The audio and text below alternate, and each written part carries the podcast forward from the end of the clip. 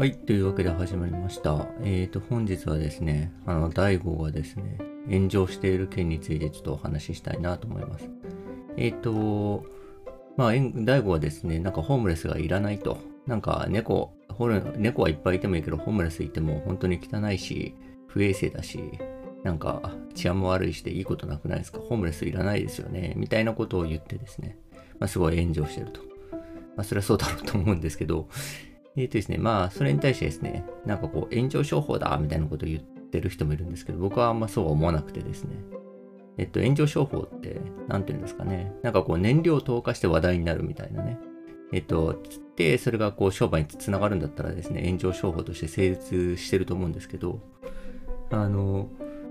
なんていうんですかね、アルコールランプで例えるとですね、なんかアルコール足したりとかしてですね、火をボッと大きくするんだったらですね、まあ炎上商法なんですけど、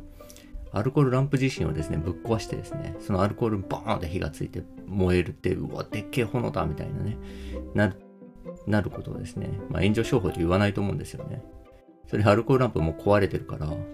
その先燃え、燃やし続けられないじゃんって言ってですね、活動自身がですね、危うくなっちゃうと思うんで、それはやっぱ炎上商法と言わないと思うんですよね。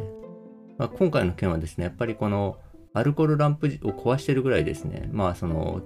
えっと、大悟って人に対するその信用をですね、すごい毀損してしまってるとは思うんですよね。なんでですね、普通にやらかしたな、やらかしてるんだと思うんですけど、えっとですね、実はその、僕多分1年くらい前かな、初めて大悟のですね、YouTube の動画を見てですね、その時誰かに話したと思うんですけど、誰か彼を止めてあげてって言ってたんですよね。その、なんていうんですかね、まあその DAIGO のですね、YouTube っていうのがですね、なんかすごい本棚に囲まれたところでですね、なんか立ちながらですね、頭をこう、かき上げながらですね、なんか、すごいこう、ものすごい早口でですね、こう、まくし立てるんですよね。その、なんか心理学の論文にはこういうことが書いてあって、みたいなですね。で、そのちょくちょくですね、なんかこう、合間合間にですね、えっ、と、まあ、こういうね、バカがいるんですけど、みたいな感じでですね、すごいまくし立てて話していてですね。で、なんか僕、大悟って久しぶりになんか見たんですけど、その時に、あれなんかこんな鶏みたいな顔してたっけって思ったんですよね。なんかほんと顔つきもですね、結構やばくてですね。なんか途中でですね、なんかぐったりして、あーとかつってですね、カメラの方向いて何も喋らないみたいな時間がですね、なんか数秒流れたりとかしてですね、まあすごいやばい感がすごくあったんですよね。この、なんていうんですかね、ぶこのままだとぶっ壊れるだろうな、この人っていう感じがすごいあってですね。ちょっと誰か近くにいると、彼を止めてあげてって言ってですね。あの、まあ、あの、言ってたんですけど、まあ似たことでですね、あの、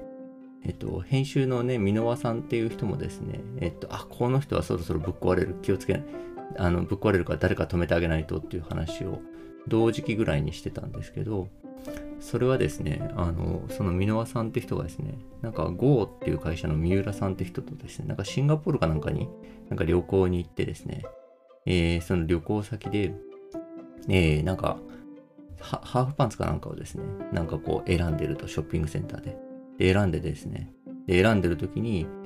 えー、一番、えっ、と、カリスマっぽく見える、カリスマだったかな？カリスマかな？うん。一番カリスマ編集っぽく見える、えー、ハーフパンツってどれだろうなって言いながら選んでいると。独り言でですね、そうやって言いながら選んでると。で、それを見てですね、その GO っていう会社の三浦さんって人はですね、あの、すげえ男だと。彼はその、あの、一秒の隙なく自分という人間を作り上げているみたいなことをですね。まあ、全然、なんかあの、文章とか何も覚えてないんですけど、その、ハーフパンツを選んでいる箕輪さんの写真とですね、なんかそんな文章をつけてですね、ツイートしてたんですよね。でですね、いやいやいや、やばいだろうと。そんな、そんなですね、あの、買い物しながらですね、お俺をどうやったらカリスマ編集に見せるにはとかですね、ハーフパンツでですね、を選んでいる人ですね、まあ友達がそういうことを始めたら、えっ、と、いやいやいや、すごい彼はとか言ってないで、あの、止めてあげると。ちょっと休もうと。ちょっと休もうぜ。シンガポールいるし。みたいな感じですね。まあ、ちょっと仕事一旦ちょっと、一週間ぐらいちょっと休み取ろうよ。とかって言ってですね。まあ、休ませてあげてですね。なんか、あの、っていうのが先決だと思うんですけどですね。で、それを見てですね、あ、これはかなりやばいことになってると。まあ、ちょっと僕の表現で言うとですね、ま、キャラクターに飲まれてる、飲まれかけてるなって二人とも思ったんですよね。で、キャラクターに飲まれかけている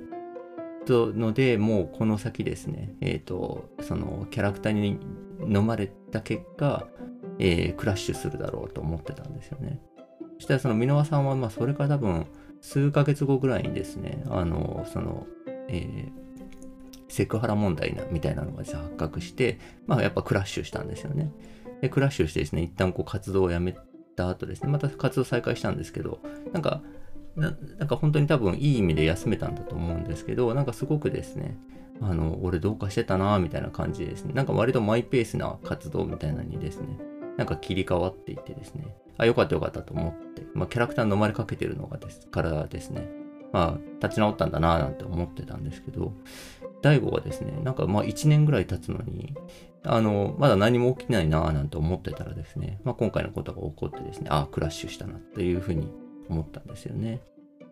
でですね、じゃあ、なんでそういうふうにクラッシュするかっていうとですね、その、彼らがですね、その、やりたいこととかをやってるわけじゃなくてですね、自分を殺して、こう、傷つけながらですね、こう、求められている正解になろうとしてるからだと思うんですよね。でですね、なんかそ、まあその、それがきついわけですよね。それがこう自分を殺して、こう、もう本当にこう、日々しんどい思いしながらですね、でもこうだろう、正解ってこうだろう、みたいなことをですね、えっ、ー、と、えー、思いながら生活してると。まさにその、どう、どうしたら俺カリスマに見えるかな、みたいな状態なわけですよね。でですね、そうなるとですね、えっ、ー、と、まあ、まさにキャラクターに飲まれてですね、えー、やばいわけですけど、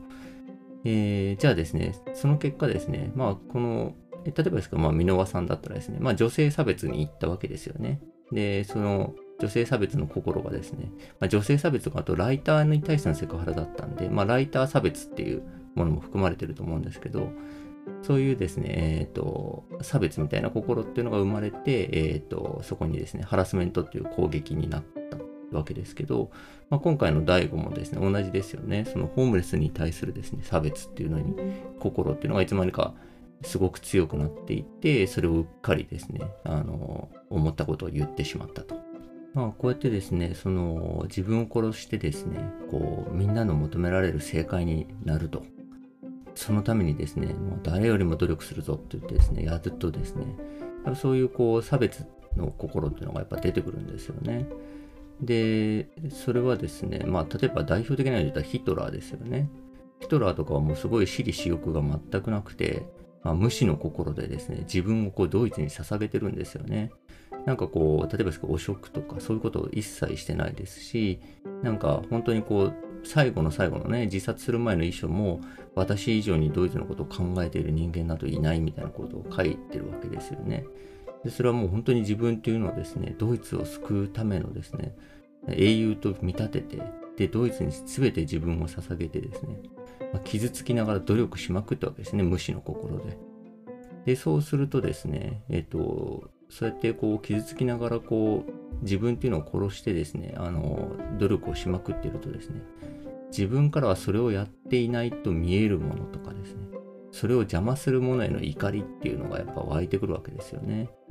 多分箕輪さんとかはその、えー、俺はこんな風に考えてやってるんだけど本当にまああのこのライターとか本当そこまでちゃんと考えられてないバカだなっていう気持ちとかは多分あったと思いますし、えー、大悟はまあ、えー、俺はこんな風にめちゃくちゃ努力しても誰よりもちゃんと,、えーと、努力してるのに、まあ、ホームレスとか本当に努力せずにあのいい気なもんだよねっていうところもあったと思うんですよね。で、まあヒトラーは、まあ、このドイツ、ドイツを何とかするっていうですね、ものすごくやってるのに、それを邪魔しているのは、えー、ユダヤ人なんだみたいなですね、まあ気持ちがあったと思うんですよね。で、こうですね、まあ前にもその、えっと、あれか、小田急線の話した時にも話しましたけど、えっと、まあ努力してない。俺はこんなに努力して傷ついて辛くい思いして努力してるんですね。努力してないっていうのをですね、見えるとですね、まあ、その人に怒りっていうのが湧いてきて差別心っていうのに、まあ、つながっていくわけですよね。ちょっとですね、例えば大悟は今、まあ、経済的な成功っていうのをものすごくしてると思うんですけど、彼がですね、今と同じ努力をですね、ずっとし続けるんだけど、もう全部裏目に出て失敗してたらですね、相模原の事件とか起こしかねないですよね。ホームレスの殺害事件とかもですね、もしかしたらやっちゃうかもしれないですよね。やっぱですね、そういうところでこう、あの、なんでしょうね。無視の心でですね、えっ、と、求められるものとかですね、これが正解だろうっていうのを、えー突き詰めるとですね、そういうやばいものにつながっていくわけですけども、えー、あ、ここでちょうど10分経ったんで、また続きは明日です。では、よろしくお願いします。